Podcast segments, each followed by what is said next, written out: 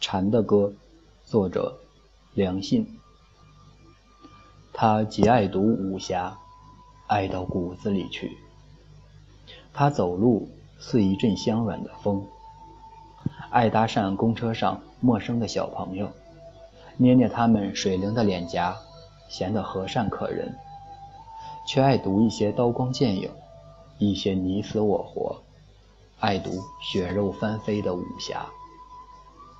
他对武侠上瘾，像为烟草上瘾的男人，所以他更爱去夜里的大排档吃晚饭。那里的餐饮文化更符合武侠情怀，聚集着夜车司机、建筑工人以及加班到深夜的白领，不讲究坐姿，更无论吃相。他用卫生纸碾去唇彩，迎接大口的啤酒和海鲜。迎接油腻和泼辣，结尾处，仰头喝起玻璃瓶可乐来，咕咚咕咚一整瓶见了底儿。闭着眼睛，贪婪的喉咙像无尽的漩涡。他直接用牙撕开易拉罐，咬开啤酒瓶，嘎嘣一声里卧虎藏龙，存着东邪西毒。绕唇经久的，竟是刀剑、镖局、刺客、秘籍。恩仇，以及整个江湖。哎呦，你快吃饭啊！看着我干什么？我对武侠可不感冒，总觉得砍砍杀杀里少了几分真实。那年某天，唐来小区停电，暴雨肆虐，留下一地的霉味。我们感到十足的无趣。为了找点共同话题，我这样询问过他。听说金庸笔下好多美女，你感觉自己和谁最像呢？那时他不带片刻的思虑，仿佛对这个问题早就深谙答案。掏出手机，按下三个字：周芷若。当时我并未熟读《倚天屠龙记》，更不知周芷若是何许人也。看他盯着手机大笑起来，竟也跟着傻乐。大概三四年后，江城大学课堂上，徐教授恰好讲到金庸，从出身、经历、作品、晚年生活，教授面面俱到，讲到喉咙干渴。他拧开茶杯喝一喝，粉笔头在指尖旋转。我在讲最后一个点，他说：“说到金老笔下人物之取名，那是极有讲究的。”绝非随心所欲。况且，根据中文特点，一个人的名字是有能力概括、映衬，甚至折射他一生之宿命的。不像外文，你说一个詹姆斯、一个汤姆、一个詹妮弗，能代表什么？不能。可是中文就可以。只见教授转身面向黑板，我来举个例子。随即草书。周芷若三字，芷为白芷，若为杜若，都是香草，借以形容周姑娘清丽脱俗。教授停顿片刻，一点点叹息夹杂在某一种复杂的眼神里。然而，芷字由草和芷两部分组成，表示香味令人止步的草。暗指周芷若虽美艳出尘，却太有清冷威严之态，令人难以与之亲近。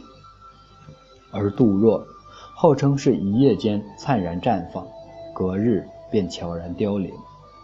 貌间实弱，一旦全力绽放，便注定颓败。你们回想一下周芷若，想想她从未真正温暖过的一生，是不是觉得这名字恰如其分？那一年，我咬牙跺脚做出决定，亲自去买卫生巾，不再劳烦母亲。偶遇店里几个同班男生来回走动，小店也狭窄，拿起芝时脸颊发烫，便放了回去。他从远处瞥见我的顾虑，拿纸捏捏鼻子，从柜台上扯下塑料袋，他起身走向我，把卫生巾包裹其中，塞进我书包里，付钱给他。他嘴里嚼着一根乳瓜，从容不迫地做着每一个动作，像个大人一样。姑娘，你人小心思还不少，这这有什么呀？真是的。他家离唐来高中校园很近，临街开着这间小商店。中午放学的时候，他妈妈总是在街边持锅热油、切菜烧饭，他便负责看店。他找钱，回到座位上，继续对镜抿嘴，尝试各种暖色调的口红。那是我们第一次交涉。我掩门而出的时候，心里有种感觉，他被夏日烘沸，流成汤汤水水的样子。那味道像极了他母亲锅中翻炒的红烧茄子，胸膛处一整群细胞因此手舞足蹈。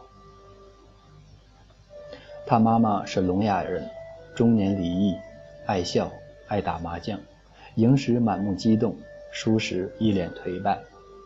在养育女儿这方面，除去衣食住衣食住行，他难以给予更多。面对家庭的残破。女人的乐观尚属奇迹。因为我考上唐来高中，家里特意搬来这个小区，刚来不久，便听街坊时常说着：“看这个没人管的小姑小狐狸精了，不好好念书，整日在附近旅游区的歌舞场里瞎混。”那几年，一些退休后百无聊赖的男女，就像午后闲来无事的麻雀，三五成簇。支起马扎，晒着免费日光，嗑瓜子、吐痰、打毛衣、调天砍地。夏日里，他们指着他挽起裤腿后露出的殷红脚链，指着他短版 T 恤露出的雪白腰线和深邃肚脐，小声议论：“从小就学会这样露肉了，长大了可还得了？”啧啧啧的声音听得我头皮发麻。但凡有自家儿女落过，他们都得小声劝诫：“看见没，像那坏学生一样瞎胡混，怎么能考上大学呢？”唐来小区街道古旧了，狭窄的地界里挤满了葱郁国槐。他高三那年，我高一，树木发狂的生长，在回家的必经路上，二十出头、胯下引擎轰鸣的男人载着他穿梭在这样的林荫里。长软的头发被风拉得与地面平行，他的校服被软禁在书包中，总是不穿，而代替那身蓝衣服的是甜色短裙。他会在摩托车后座上摆弄打火机，偶尔大笑，笑起来毫无遮拦，画得极红的唇和闪着白光的牙齿，在周围分房的光景里最鲜明。校园里，男孩擅长拉帮结派，混到高三依旧厌烦书卷。他们常在小花园里躲着抽烟。等他出来了，就指桑骂槐地讽刺他，说他脏死了，说他乱，说他差劲。明明想靠近，口中却用着污秽的言辞发起挑衅，来引起注意。这种稚嫩到可笑的追求方式，是他所厌弃的。他闲庭信步般经过那些五颜六色的蓬松头发，手捏着水杯，面无表情。不过有一次，那些男孩的嘴里突然冒出他妈妈的名字，还有聋子、哑巴之类的碎片。他一改常态，追着他们摔打，他们笑起来，跑在前面。朗朗的少年，额头上沾满了汗，似乎长久的夙愿终于得逞。追着追着。就蹲在地上，双臂环绕着膝盖，抽泣是他留给我的背影。飞出去，却没有砸中他们的水杯，哐当落地，叮铃作响，摩擦着硬朗的沥青地面，其中开水崩落，划开笨拙的水印。偷窥大概真是容易成瘾的事。他住在小卖铺的后屋。从我的书房隔着巷子横看过去，正是他家两扇窗。卧房清澈，不常拉窗帘。室内装修的简约普通，衣柜、床、写字台，三两盆吊兰，一两幅画框，并无更多。青绿色的地砖，恍惚看来像极了雨林里翠嫩的青苔。盛夏逐渐被烧红，熟透了，一股脑扑在我脸上，带来满身的腥热。家乡小镇的夏，不比我现在居住的江城。那儿的夏天可毫不娇羞，甚至能逼疯空中的飞鸟，使它们狂躁的啼吠，以光速乱飞。大雨来的时候，像个三天未曾饱食的壮汉，急切、密集、完整、顷刻沸腾地面，似乎永不止息。雨尽之日，他长久地逗留在卧房里，不愿出去，穿着短裤和背心。不穿鞋袜，他不像我，左边摆西瓜，右边是汽水。他大概更爱流汗，他会躲着妈妈，紧闭房门，点起一根又一根的烟。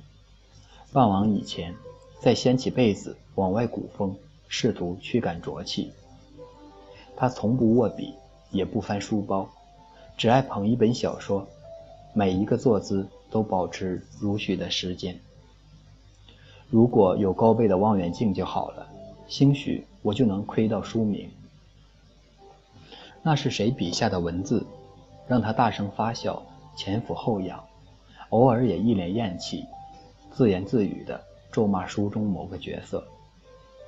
而每每持续时间最久的，便是他把书贴在胸口，抓捏一缕头发，闭眼凝神的样子。窥视。逐渐变成无法根除的习惯，这种顽疾也因为对他长久不泯的疑惑而根深蒂固。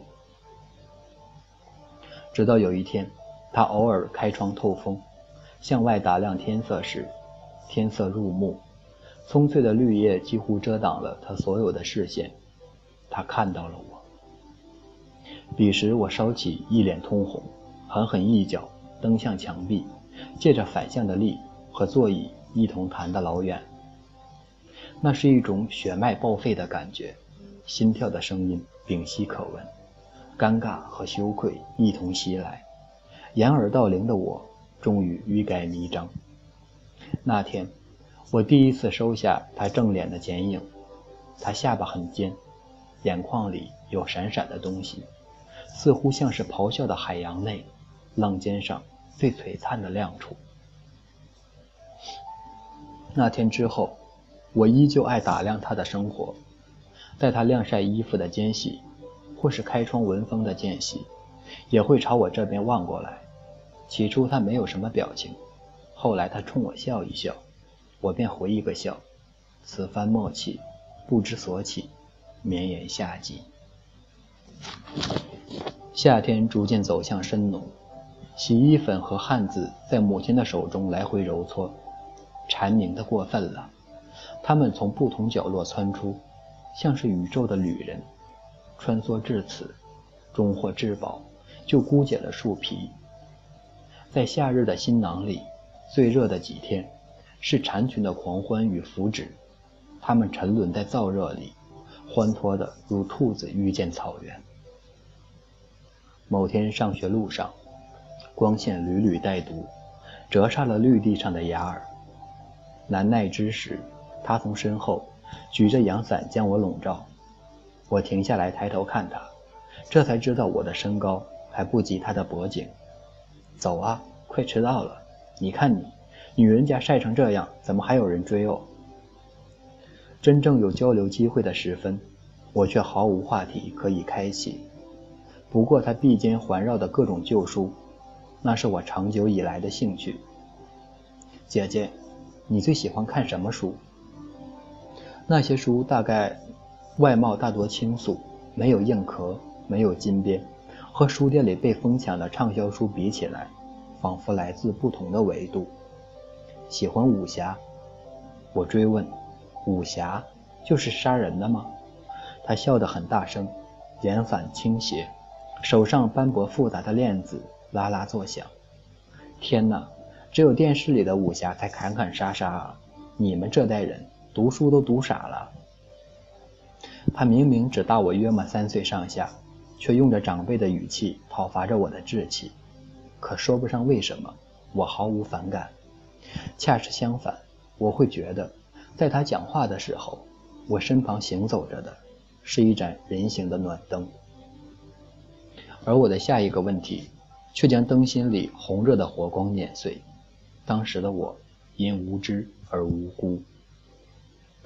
我问他：“那书里的武侠不写砍砍杀杀，还有什么可写？”他步，他前行的步伐顿时放慢，眼睛的色调贴近了严寒。写啼笑皆非，写一场空。我什么也听不懂，刚好也走到校门口。他嘱咐我说：“别跟你妈妈说，你跟我认识了，小心她不给你做饭吃。”之后便如一阵热浪般，消失在高三的楼道边。他喜欢跑步，天气愈热，他跑得愈发用力。操场上。他像一台竭力燃烧的机器，跑到皮肤绯红，跑到脉搏狂舞，也不停不休。我看过，我路过一些女生，她们讲，汗湿了身子，好露给男生看。这些语言，我从不担心。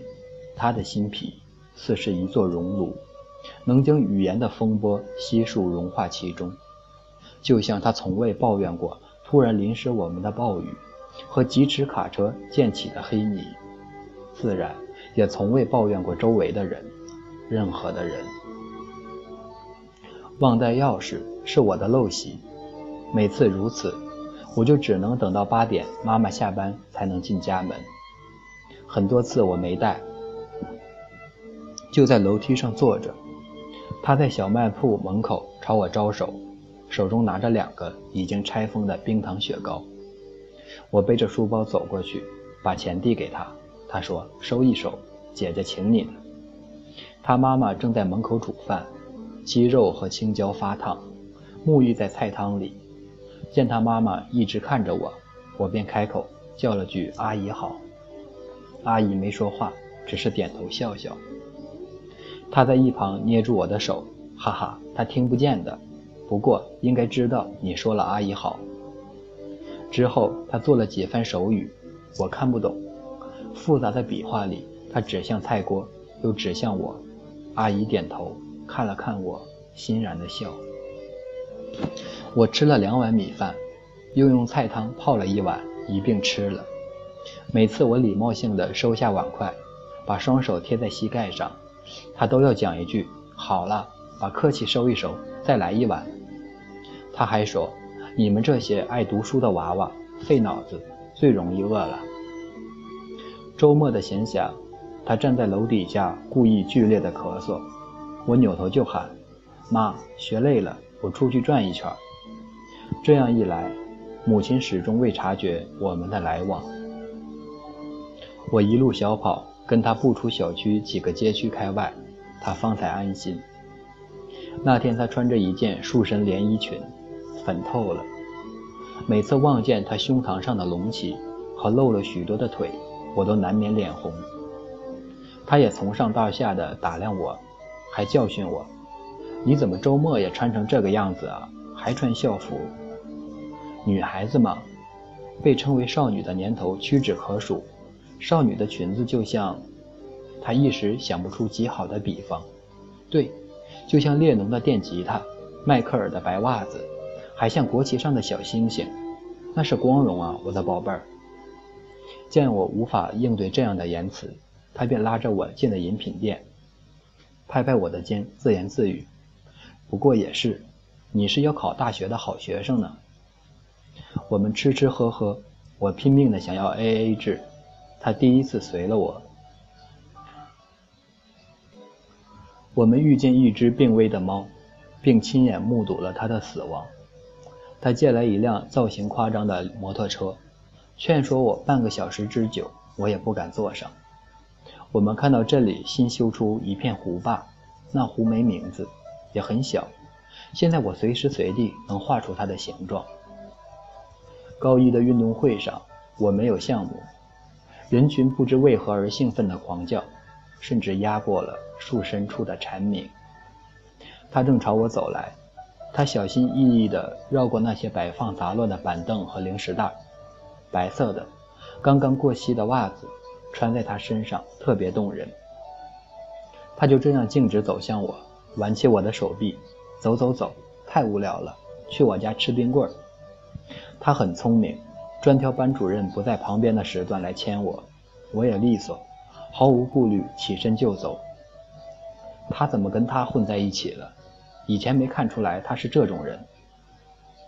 刀用久了都会变钝，这种话听多了一点味道也没有。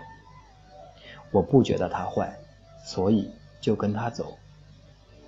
这是一个极其简单而且自我的连逻辑，绝对没错，打死都没错。那是我们聊得最久的一天，暖风多情又负心，轻易染红了云朵的脸颊，只过了半晌，又亲手撕碎它。他母亲的聋哑，只是一次面部神经炎落下的后遗症。不过从那以后，生活开始变得空洞而且苍白。他父亲似乎再也没法从这个女人身上找到什么趣味与色彩了，也经常外，也开始经常外出，愈演愈烈，夜不归宿。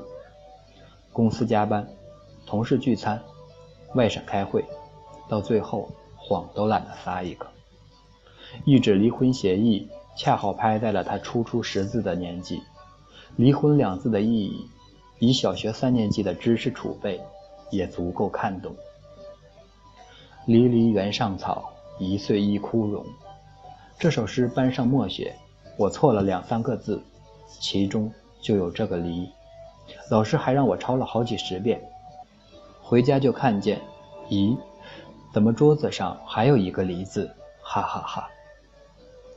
他从来不当着我的面吸烟，那天他却点了一根。现在我承认，我有烟瘾。长久的无言后，他一他一句话惊呆了我。告诉你个秘密，其实他是能听见的。他指着不远处，女人正向锅中倾倒植物油，刺啦啦的番茄和青椒入锅。他的我的眼神里全是不可思议。也是第一次主动的握上他的手，他身体里有一根生硬冰凉的骨头。蝉鸣树深，夏之锦瑟。我又没听懂，你说什么？阿姨她真的能听见啊！哈哈，每到夏天，蝉子叫成一团的时候，她都喜欢躺在家里，打开窗子。她不，她不爱吃西瓜，喝冷饮。他似乎更爱流汗。他用手语告诉我，他虽然什么也听不见，但就是能听见蝉鸣的声音。真的吗？我把这当做一种特异功能，竟把兴奋的眼神和语调带给他。他不看我，眼里又换上了那个与冰原有关的熟悉景色。蝉子唱的唱的歌，人类听不懂的，就当做噪音。我妈觉得蝉子的歌好听的不得了，他们很讲究节律，即使树林里有成千上万的蝉，可是发声的时候，那声音从来都是共生共灭的。天色纯黑了，我以运动会之名逃过妈妈的质问，坐在书桌之面前，心里有很多压抑血脉的石子，让我无力翻书。那天的滋味。煎熬异常。我推开窗子，朝小卖铺的方向看过去。她换上一身长裙，长发现卷曲垂落的河流。她钻进一辆黝黑的轿车，男人的领结闪着蓝光，微微鞠躬为她开门。有些事情，我不问，他也不说。我们的关系一直持续到了第二年的初冬。那个季节，蝉子们似乎集体旅行到了另一个宇宙，彻底消失。有一天，他说要我陪他去医院，他说一个人不敢去。去完医院，我再带你去吃好吃的。一想到提拉米苏和奶茶，我的心气立刻高涨，趁妈妈不在家，再次小跑下楼。到医院门口，他指了指一旁的座椅：“你先坐着，我一会儿就出来。”我陪你进去呗，不行，里面空气有病毒。他进去的时候，面颊似番茄；出来的时候，捂着腹部。他脸色发白，摸上去冰冰的。参差的冷汗在他黄色的发线里停住，跟阳光一起，氤氲一团。他突然问我，在失聪之前，你想记得什么声音？我酝酿片刻，准备回答，他却抢着回答自己的问题。我突然想听有一个人叫我妈妈，哈哈哈。后来我们每天聊天大笑，我开始学他喝水的动作，学他学学他骑自行车时飞快的速度，学他向花池里吐口水。我们早起，到离镇子不远的湖坝上看日出。我们把吃剩的面包捏成碎屑，扔给河道里的鱼。直到那个冬天开始变得严峻，雪飘不断，也带来了风力冰锥般的噩耗。放学回家，我妈妈一巴掌打在我头上，让我不许吃饭，跪在地上。她哭得我心脉节刺，左刺右突，就跟她一起哭。你跟那个小商店的坏坏丫头玩得好。嗯，你不知道他是个混混子。我和你爸每天累得像驴一样，花钱就让你干这些事儿，交这些朋友的。他混他的社会，你考你的大学。早就说过让你不要搭上那种人，你怎么了？你是不是不听？幸亏街坊告诉了我，要不然我得什么时候才知道？嗯，那种货色你都能把他当朋友，我看你学校也不用去了，读书读到谁脑子里去了？我哭得逐渐凶过他，兴许毕竟是女孩，不久便让我站起来去吃饭，语气也也渐渐归于平和。妈妈是想让你有一个是非的判断，什么样的人我们该交，什么样的人我们不交，这是从小就要学会的，对不对？将来你走上社会了，母亲的声音至我耳中愈发模糊。行了，不哭了，快吃吧。我就说你最近的成绩怎么忽高忽低的，一点都不稳定。大概妈妈方才喊得过重，所有声音轻轻松松传到了她那边。我回房间，打开窗子朝她的卧室看的时候，那是第一次，那里第一次拉起了窗帘，纯黑色的窗帘，里面的灯映出了皮影戏一般的。她的身姿，她用以往我所熟悉的姿态静坐着，一动不动的静坐。只是那黑影中，却缺少了书本的部分。我答应妈妈，再也不与他联系。从小到大，长辈们经常用知错就改来夸我。不过，唯独这次的答应，在我口中说出时，带着从未有过的迟缓。后来，他再也没有找过我。每当有高跟鞋的声音在周末的时段响起，我都要推窗去看。可是无一例外，楼下经过的都不是他。如果八九点的时候，我想吃点零食，也只能忍着，忍到第二天去附近的大超市去买。我怕看见他，我怕相对无言，而他。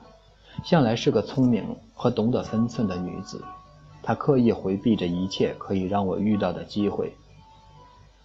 除夕以及整个寒假，我都在祖母家过。再次回到树深处的小镇时，冬天已经过去。那是第二个夏天，第一次配有蝉鸣的午后，在一辆中型货车的尾部，我终于又一次看到他的身影。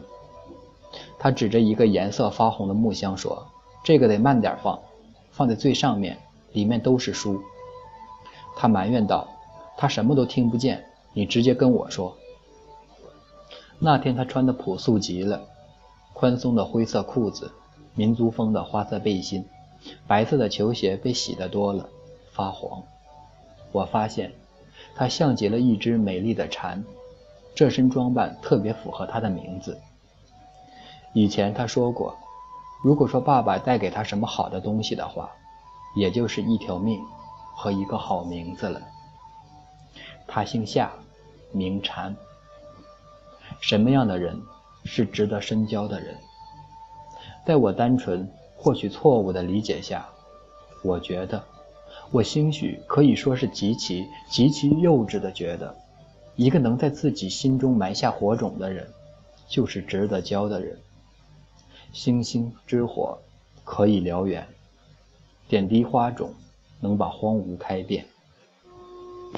他给我的种子，压抑了一整个冬天。那天，在夏天的烘焙里，他早已经令我血脉温热，躯于沸腾。我感觉我的血液变成一波波红色的浪潮，以从未有过的方式拍打我的经脉。我隔着窗子，不停地流着眼泪。一切装车完毕后，他站定不动，看看天，看看草地，闭着眼睛。屏息了好久，蝉鸣至肺，覆盖了整个宇宙。师傅几声催促，他便将闭眼听声的母亲搀扶进副驾驶座，自己则两步登上后座，随着半声轰响，彻底离开。那是他最后一次出现在我的视线里。十五分钟前，傍晚的新闻回放有关于他的讯息。用了几十秒而已，草草而过。我立在窗前，对着江城阴霾的天气，长吁一口气。也许，将自己和某人的全部往事彻底回忆一遍，就能彻底的告别，不再因他的离开而伤痛。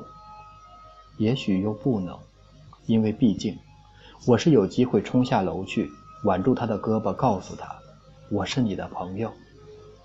我是有很大的机会用后面这种方式的，而且，这或许会让他感觉这世界其实是有足够的暖意的，而并非他想象的那般苍凉、寂寞，像个孤儿院。可是我他妈没有。我扒着窗框，向十几层下面的长街看过去，人头攒动，密集的车流是嗜血的蚁群。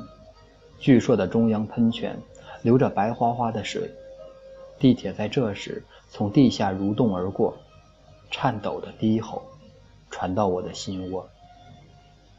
他的消息，与熙攘的人世，大概只是一条茶余饭后的谈资。我脚面的血已开始外渗，江城已然迎来盛夏，狂热，血也凝得慢。从皮肤深处源源不断。母亲在这时从厨房里拐出来：“天了，你看你看个电视也能碎个杯子，我下去买些纱布吧。”忧心忡忡的眉眼，一如当初的盛夏里训斥着我，让我承诺不再与他往来时的样子。方才的屏幕上，各式鲜花开得毫无保留，在绿草墓地上。他们覆盖了死者的棺唇和遗像，两个国家的国旗在远端共同升起。他那笑容一如曾经，只是长发不再染黄，有黑有黑的，和眸子一个色，纯纯的中国人。当地的意大利男女纷纷驻足，黑西装，金色发线，排队，默哀，弯腰，放下花枝。记者手手中紧握的话筒里传来他官方而生硬的语气：“死者是一级华人，中文名夏蝉，多年从事风力帆船运动，在挑战独自完成航线，有望成为世界上首位女性独立独自完成这一航线的途中，与指挥台失去联络，经三十五天海上搜救无效，当地政府宣布寻找寻找终止。”我们在此深切缅怀这位敢于挑战人类极限的华人女性，她享年三十二岁，愿逝者安息。我试图从过往的碎片里打捞她爱上极限运动的原因，几番寻觅，如梦如如醒。这一个片段让我一身冷汗。他曾经在我耳边喃喃过几句书里的话：蝉子蜕茧时，那种升腾、煎熬。悸动和释怀，飞升，海阔天空，我们做人的。他喝水的动作向来像个男生，喉咙朝天，咕咚咕咚。唯有临渊而立时，一切方能明了。当时这些文字，于十数年前的我，完全是虚渺飘无。我曾经问过，呃，那个临渊而立时，他也答过，就是让你在悬崖边站着，哈哈哈。禅子，和你相处过的日子里，我曾想过要找个合适的时机劝你醒一醒。你活命的方式太过较真，你总想找到巅峰上的巅峰，找到尽头背面的尽头。你太像周芷若，动心之际就燃尽自己的热情，留有退路压根儿就不是你的脾气。可是，你这一颗心，并不适合这个早已被柴米油盐征服的世界。不是我从来没有劝过你。从来没有，这绝对不是我的失职，因为我从未真正明白你的人生和我的题海，我的朝九晚五，我的钢铁森林，我的电器之音，我的工资条，我的房产证，究竟哪一种是梦？究竟我们谁该醒来？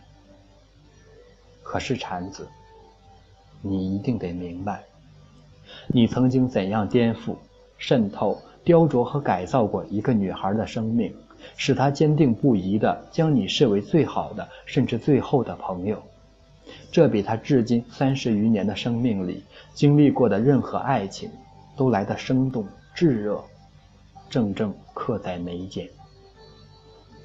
使他此刻背后的书柜里琳琅满目，尽是武侠；使他毫不介意在众人面前大口喝水，大口吃肉。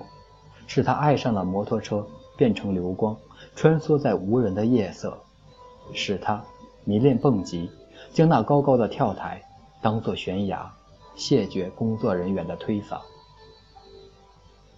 闭上双眼，临渊而立，满脑子都是蝉鸣树深，夏之锦瑟，